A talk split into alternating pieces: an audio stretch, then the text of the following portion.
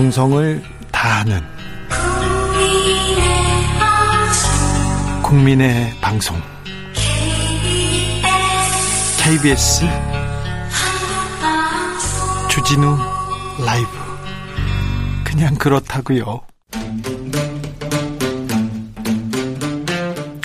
청년의 포부와 패기로 대한민국 정치를 새롭게 하자. 청년의 시선 MZ세대가 말한다. 요즘 정치. 2030 청년 정치인 어벤져스입니다. 각자 본인 소개하고 시작하겠습니다. 네, 안녕하십니까. 국민의힘 최고위원 김용태입니다. 김용태 최고 오셨습니다. 안녕하세요. 더불어민주당 비상대책위원 권지웅입니다. 권지웅 비대위원 오셨습니다. 지방선거 하루 앞으로 다가왔습니다. 표정이 어떻습니까? 먼저 김용태.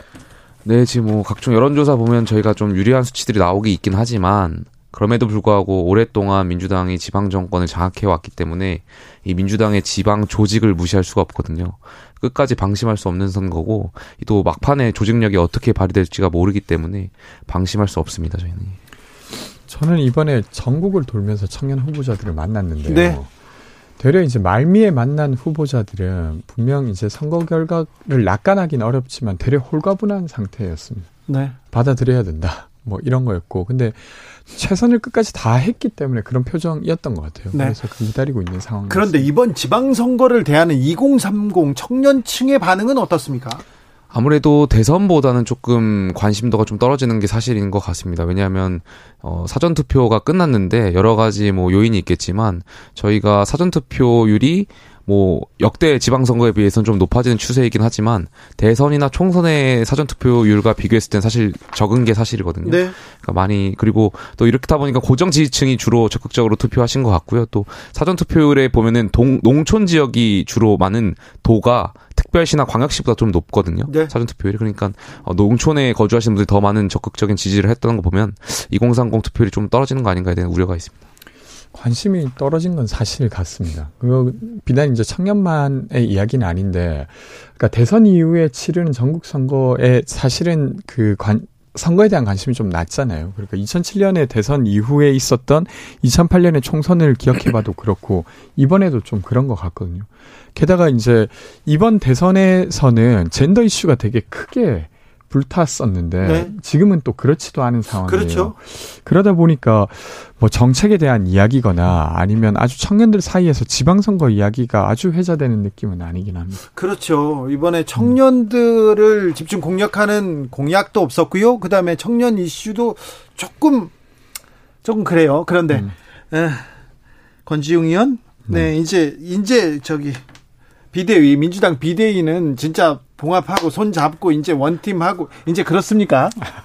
원래도 원팀이었고요. 그러니까 한 두 달간 이제 박찬희 위원장님과 윤호중 위원장님이 이끌어온 원팀이었고 최근에 사실은 이제 혁신 내용에 대한 지금 원팀이라고 말하는 것 자체가 이게 조금 그 팀이 잘 난 팀이었어. 네, 이제 질문을 하시니까 네. 이제 답을 하게 되는 건데 원래도 네. 이제 네.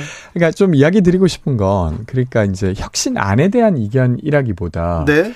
이것을 제기하는 시기 혹은 아니면 그 안을 발표하는 과정에서 좀 그렇죠. 원활한 합의? 그러니까 그걸 함께 이제 책임져야 될 구성원 사이에 논의의 과정에 대한 어떤 문제 제기가 있었던 거라고 저는 이해돼요. 네. 지난주에 이제 비대위를 열어서 전체 비대위원이 참석한 자리에서도 저희가 이야기를 나눴지만 혁신안에 대해서는 공감대가 매우 컸습니다. 근데 이제 지방선거를 앞두고 그것이 부각되니까 사실은 후보자들의 이야기나 이런 것들이 더 뉴스 지면에서 줄어들 수밖에 없었어요. 거기에 대한 어떤 죄송스러움이 있었던 겁니다. 아까 밖에서 말씀 잠깐 나눴지만 그래서 민주당 비대위의 임기는 언제까지입니까? 그러니까 선거 결과에 따라 다르겠죠. 그래서 이제 결과가 저희가 이제 이번 대선 이후에 치르는 이 선거에서 한 뭐 광역자치단체 기준으로 해서 어느 정도 성과가 있다고 하면 계속 유지될 수도 있고 그렇지 않다고 하면 일정 정도 책임을 져야겠죠. 네. 네. AI 윤석열 선거 개입하고 있다. 박지원 비대위원장이 얘기했는데 이거 뭡니까?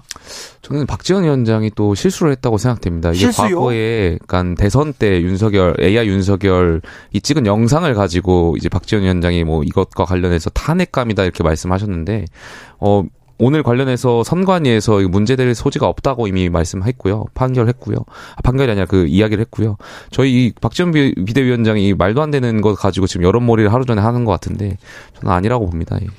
그러니까 저는 아주 자세한 사실관계까지 본 건 아닌데 사실 이제 대통령이에요. 그러니까 사실 당선자일 때도 좀 논란이 있었지 않습니까? 당선자인 신분은 공무원은 아니니까 법상 문제는 안 되지만 뭐 예를 들면 그 광역지자체장 후보들과 그러니까 공천을 통해서 후보가 된 사람들과 막 일정을 같이 하는 거죠.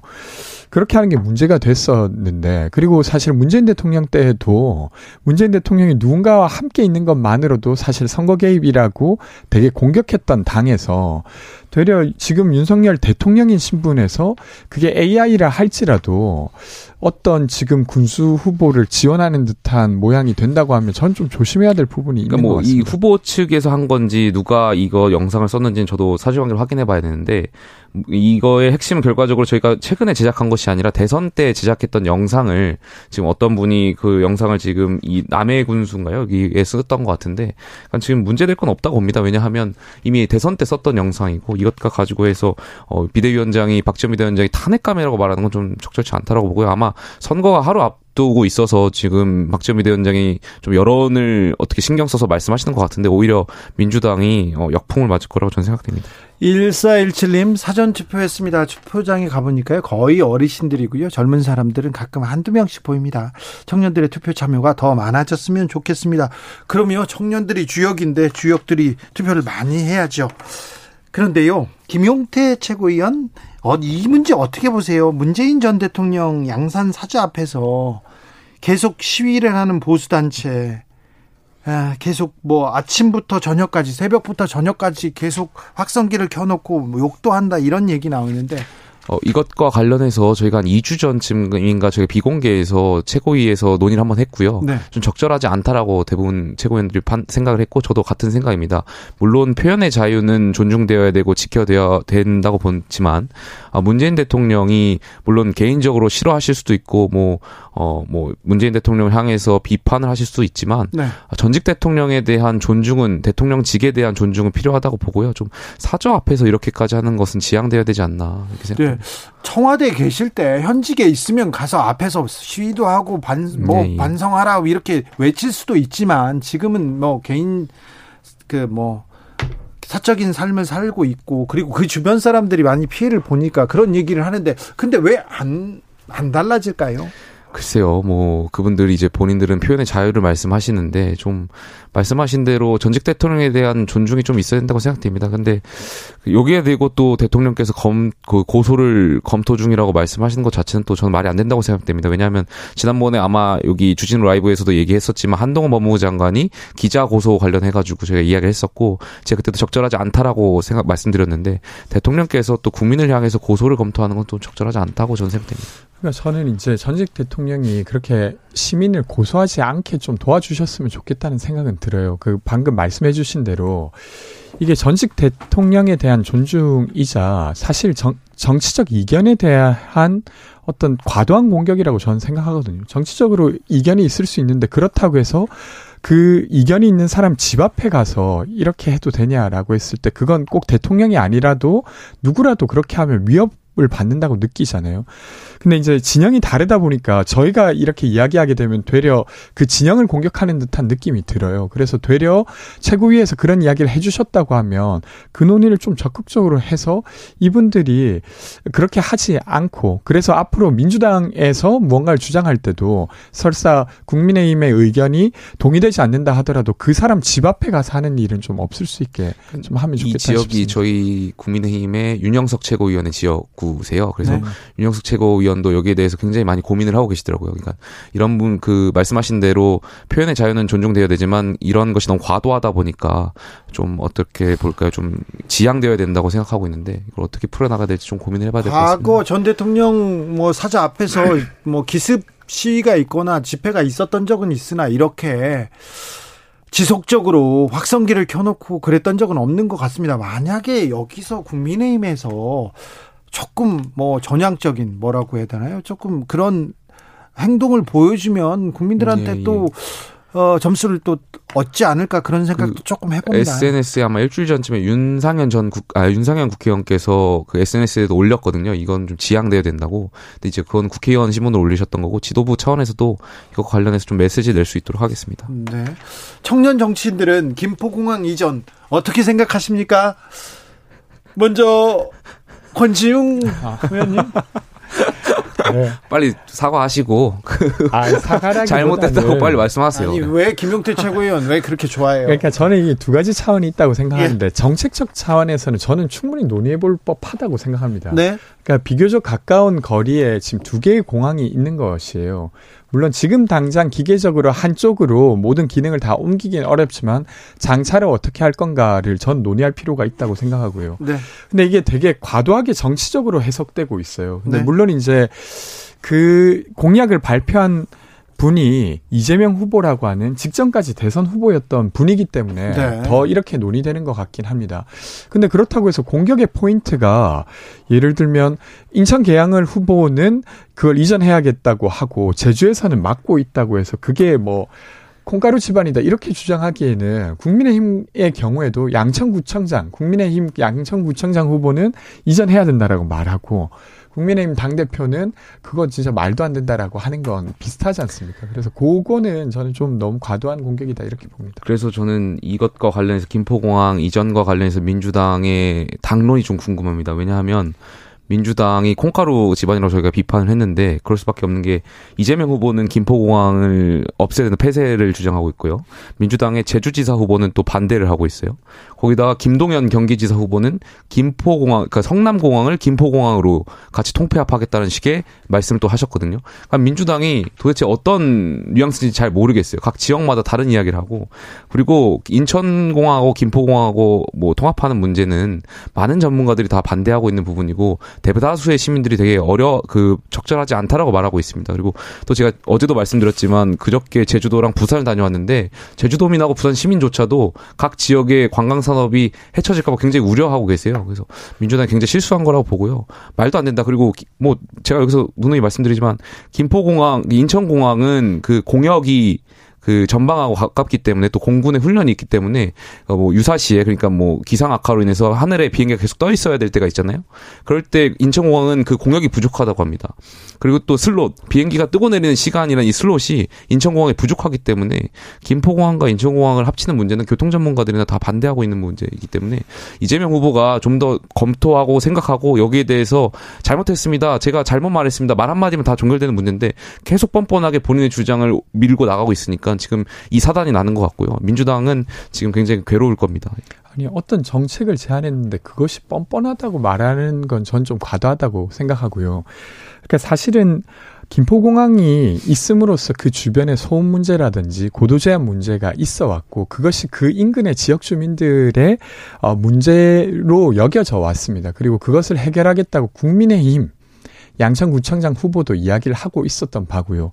근데 그것을 앞으로 이제 어떻게 해결해야 할 건지에 대해서 국민의힘 입장은 이전하지 않겠다 정도여야지 이걸 이전하겠다고 하는 정책적 어떤 판단이 뻔뻔하다 이렇게 말하기는 전 좀 과도하다고 생각을 하고요. 근데 뭐 이런 거지 않습니까? 지방자치단체 선거가 있을 때 서로 이견이 있는 지자체장의 의견이 있을 수 있는 사안들이 있다고 생각해요. 예를 들면 인천에서 엄청 많아요. 그렇죠. 매 선거마다 있습니다. 이 지역하고 저 지역하고 다 그렇죠. 달라요. 이재명 후보가 대선 주자셨잖아요. 그러니까 그래서 이제 특정 지역을 대표하시는 분이 아니고 민주당에서 대선 후보였고 국가적인 어젠다나 국민 전체를 대해서 고민을 하실 분이어야 되는데 지금 마치 본인의 어떤 인기 영합을 위해서 잘못된 정책을 말씀하셨는데 많은 전문가들과 많은 국민들이 잘못했다고 지적을 해도 여기에 어떤 수긍이나 하는 것이 아니라 도리어 이것을 본인의 주장이 옳다고 계속 말하니까 그러니까 예를 들면 말씀하신 대로 총괄선대위원장이기 때문에 약간 그런 책임이 있다는 비판은 저는 받아들여야 될 거라고 생각합니다. 근데 그럼에도 불구하고 계양을 후보로서 저는 이야기할 수 있는 부분이었다고 생각합니다. 아무튼 공약이 좀 더 많이 나왔으면 좋겠는데 청년 공약이 좀 더 나왔으면 그리고 기후위기를 대처하는 환경 공약도 좀 더 나왔으면 이거 2030 젊은 세대들은 굉장히 관심 있는 분야 아닙니까? 그런데 이번에 그런 목소리가 거의 없었어요. 저는 그게 슬프더라고요. 저는 청년 후보들 만나면서 사실 그분은 남편과 아내 본인이 이제 후보였는데 사실 기후위기 관련한 거에 관심이 되게 많았어요.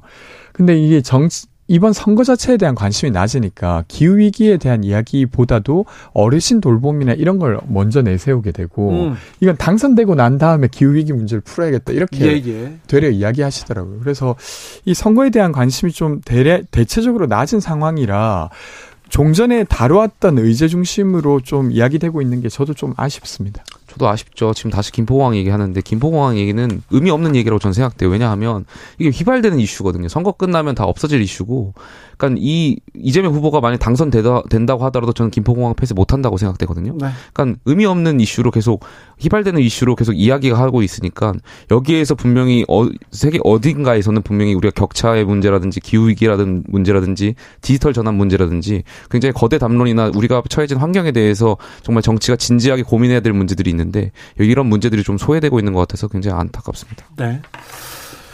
윤석열 대통령 그럴 뿐 아니다. 이렇게 윤핵관이 말을 하니까 바로 또 대통령실에서 말을 바꿉니다. 국민의힘에서 분위기도 좀 그렇습니까? 윤핵관이 그렇게 셉니까?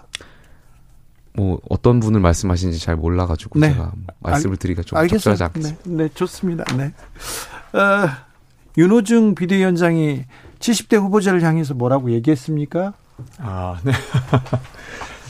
이제 사실은 딱 어떤 연령이 많다고 해서 그것 자체를 공격하려고 했던 건 아니고 민주당의 후보가 좀 젊다는 걸 강조하는 과정에서 그런 네. 부분이 있었던 것 같습니다. 네.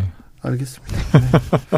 요즘 정치 여기까지 해볼까요? 김용태, 권지웅, 김용태는 선거 이후에는 어떤 자리에서 어떤 역할을 하게 될까? 그거 좀 걱정입니다. 일단 김용태 최고보다는 권지웅 의원, 네, 앞으로 네, 정치적으로 네. 더 큰 꿈을 꾸기를 바라는데요. 저희 요즘 정치는 선거 이후에도 쭉 열심히 잘 달려보겠습니다. 두 분 감사합니다. 김용태, 권지웅 두 분 감사합니다. 고맙습니다. 네.